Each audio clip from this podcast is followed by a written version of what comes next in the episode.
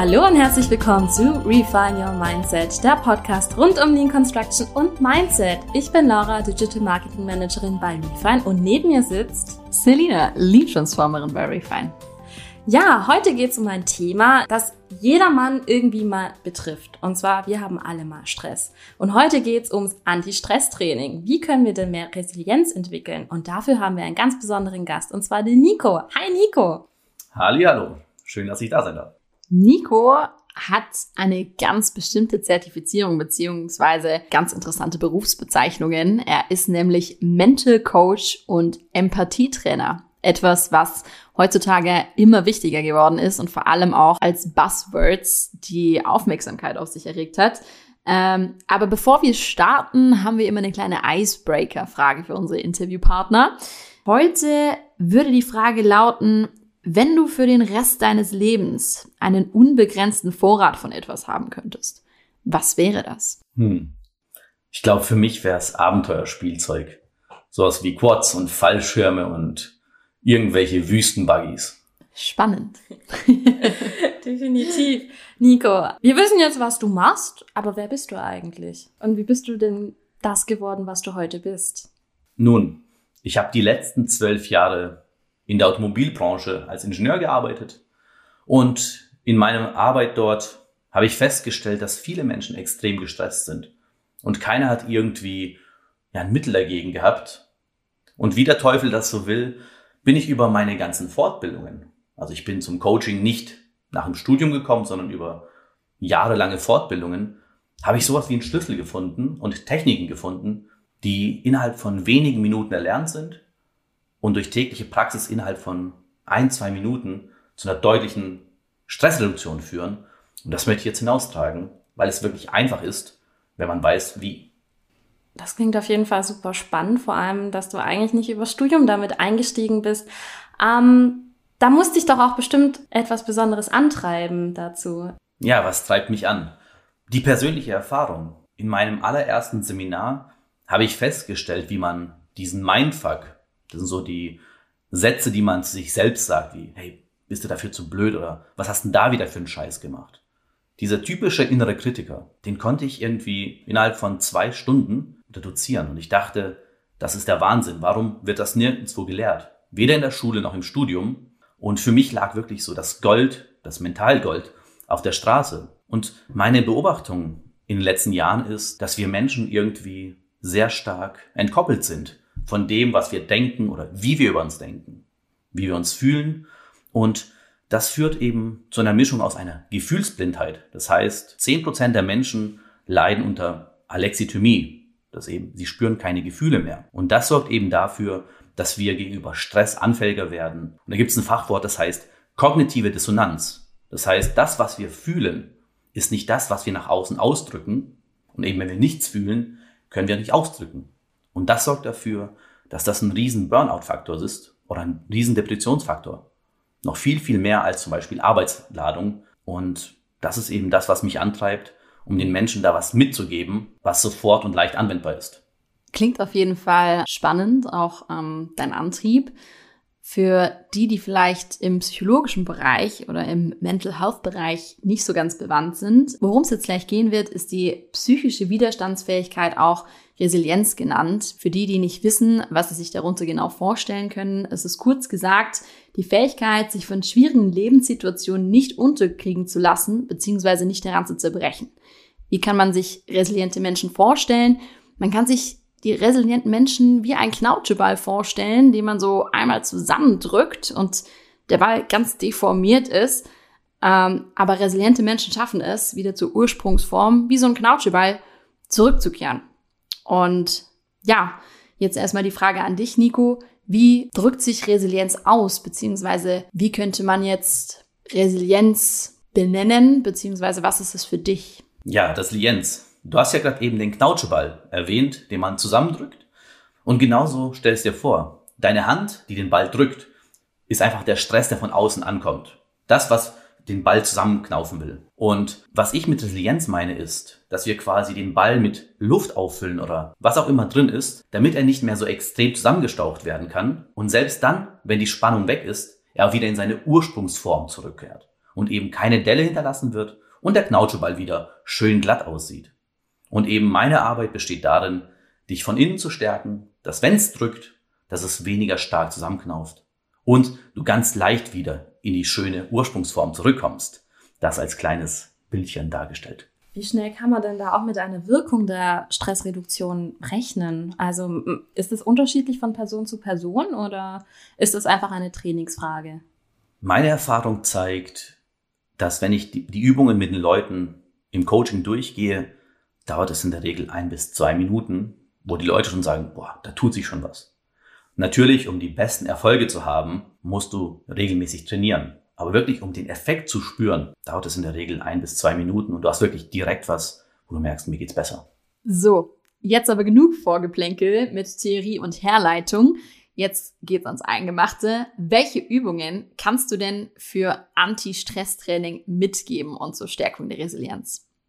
Ja, ich habe heute für euch drei meiner Lieblingstechniken für schnellen Erfolg aus meinem Werkzeugkoffer dabei. Mir ist wichtig, dass du als Anwender innerhalb von wenigen Minuten davon profitierst. Und ich lege einfach gleich los, wenn es für euch okay ist. Klar, leg Auf jeden los. Fall. Sehr, sehr gut. Technik Nummer eins ist die sogenannte Resonanzatmung. Sie ist denkbar einfach. Du atmest fünf Sekunden ein und fünf Sekunden aus. Das war's auch schon. Und das machst du einfach so lange, wie du möchtest. Denn das Tolle bei der Übung ist, durch das Atmen synchronisierst du deine Atmung mit deinem Herz. Und man sagt, kontrolliere deinen Atem, um dein Herz zu kontrollieren, um dein Gehirn zu kontrollieren. Das heißt, durch diese Atmung bringst du absolute Ruhe in dein Körpersystem hinein. Und Studien haben gezeigt, wenige Minuten am Tag sorgen dafür, dass der Stresspegel um bis zu 30 Prozent sinkt und sogar das Jugendhormon DHEA, was quasi die Zellalterung beeinflusst, bis zu 100 Prozent steigert. Also es hat nicht nur resilienzsteigende Fähigkeiten, sondern auch eben, sprich die Zellalterung wird dadurch verlangsamt und der Stresspegel sinkt. Das Tolle an der Resonanzatmung ist, das kannst du überall machen.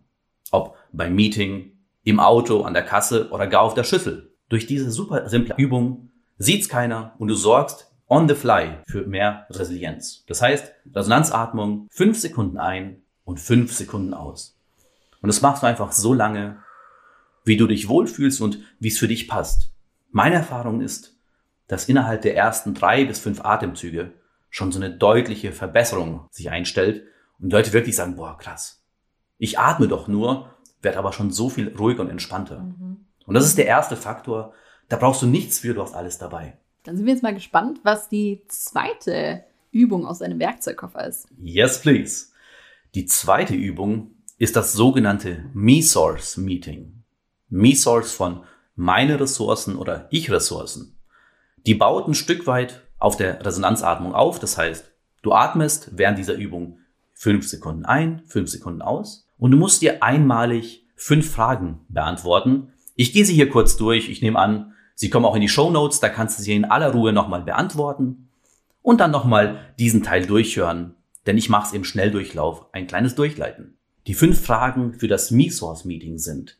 Erstens, worauf bist du stolz, dass du durch eigenes Handeln erreicht hast? Und hier geht es darum, den Stolz zu fördern. Das ist ein Faktor des Selbstwert, des aktiven Selbstwert. Und wichtig ist auch, was hast du selbst erreicht? Also nicht irgendwie, ich bin stolz auf meine Kinder, sondern ich habe meinen Abschluss gemacht, ich habe ein Projekt fertig gemacht.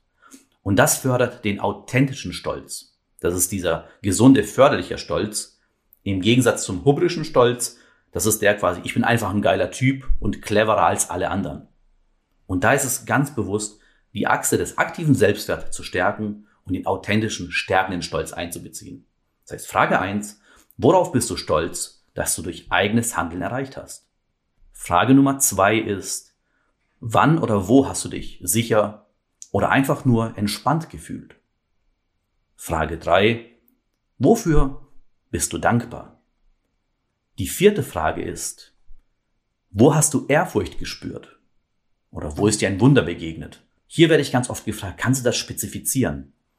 Es ist so, dass bei Ehrfurcht wir uns irgendwie klein in der Welt fühlen. Aber nicht irgendwie ohnmächtig, sondern wenn ich zum Beispiel in den Sternenhimmel schaue und Fotos von der Milchstraße sehe, denke ich, meine Güte, was sind wir klein gegenüber dem Universum? Ja, das heißt, da gibt's was, was größer ist oder zum Beispiel auch die Ehrfurcht vor Meisterschaft. Wenn ich mir irgendwie Roger Federer anschaue als Tennisspieler, der hat sein ganzes Leben lang für Tennis investiert, um auf dieses Weltklassenniveau zu kommen. Und da gibt's viele Ansätze wie Schönheit, Meisterschaft, Ehrfurcht, wie Naturgewalten. Das ist mal so als kleines, kleiner Ausflug. Viele Frauen berichten auch, die Kindergeburt ist ein Wunder oder wie ein Kind sich entwickelt. Das ist mal so, um ein paar Eindrücke zu bekommen. Und die letzte Frage ist, mit wem hast du dich mitgefreut oder wem hast du eine Freude gemacht? Beantworte dir diese Frage und du hast gemerkt, die ersten vier Fragen beziehen sich auf dich.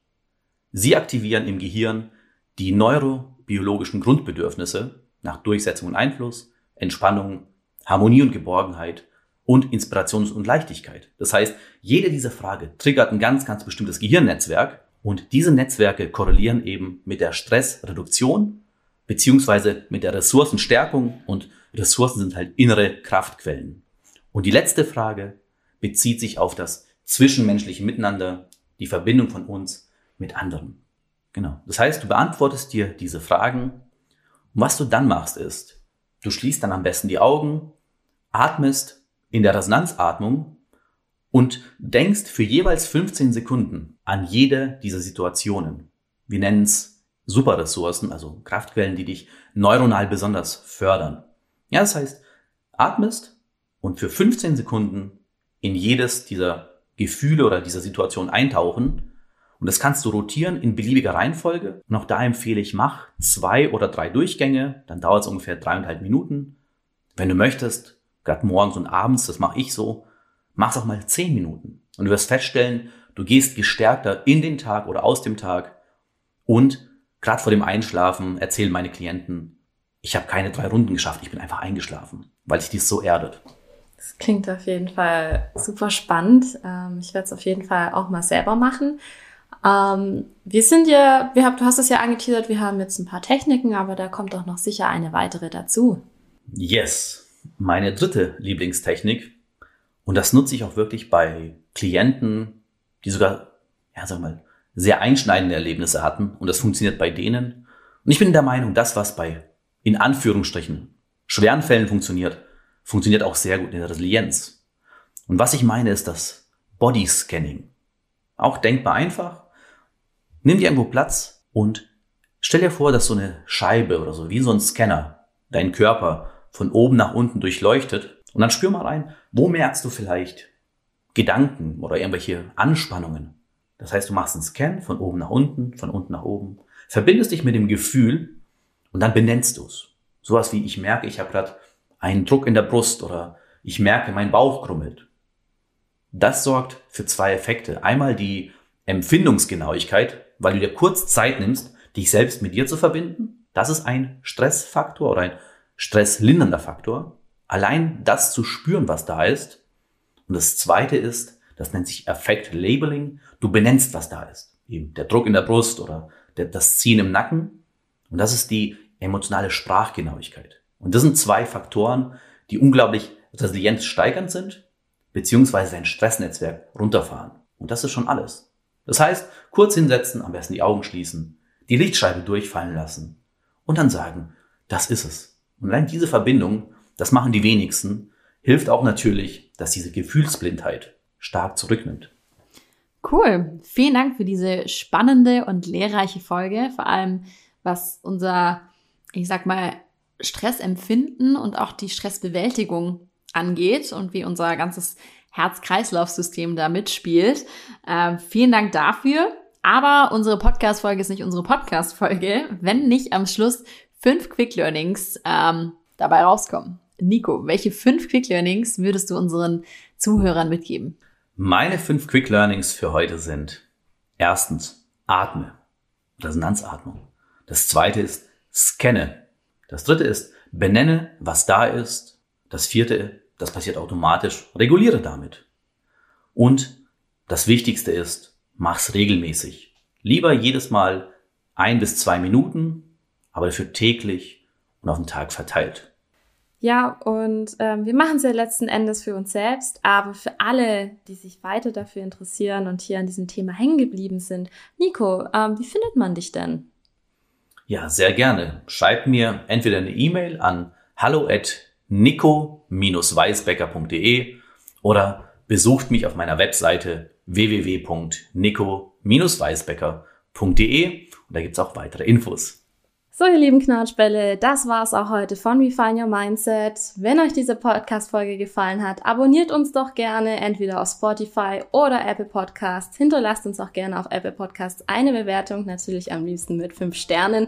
Ansonsten, wenn ihr mehr über Refine ähm, und unsere Arbeitsweise kennenlernen wollt, dann folgt uns doch gerne auf LinkedIn oder Instagram oder Twitter unter Refine Team bzw. der Refine Projects AG. Das war's von uns. Vielen Dank. Wir hören uns und habt noch einen tollen Tag. Tschüss. Ciao.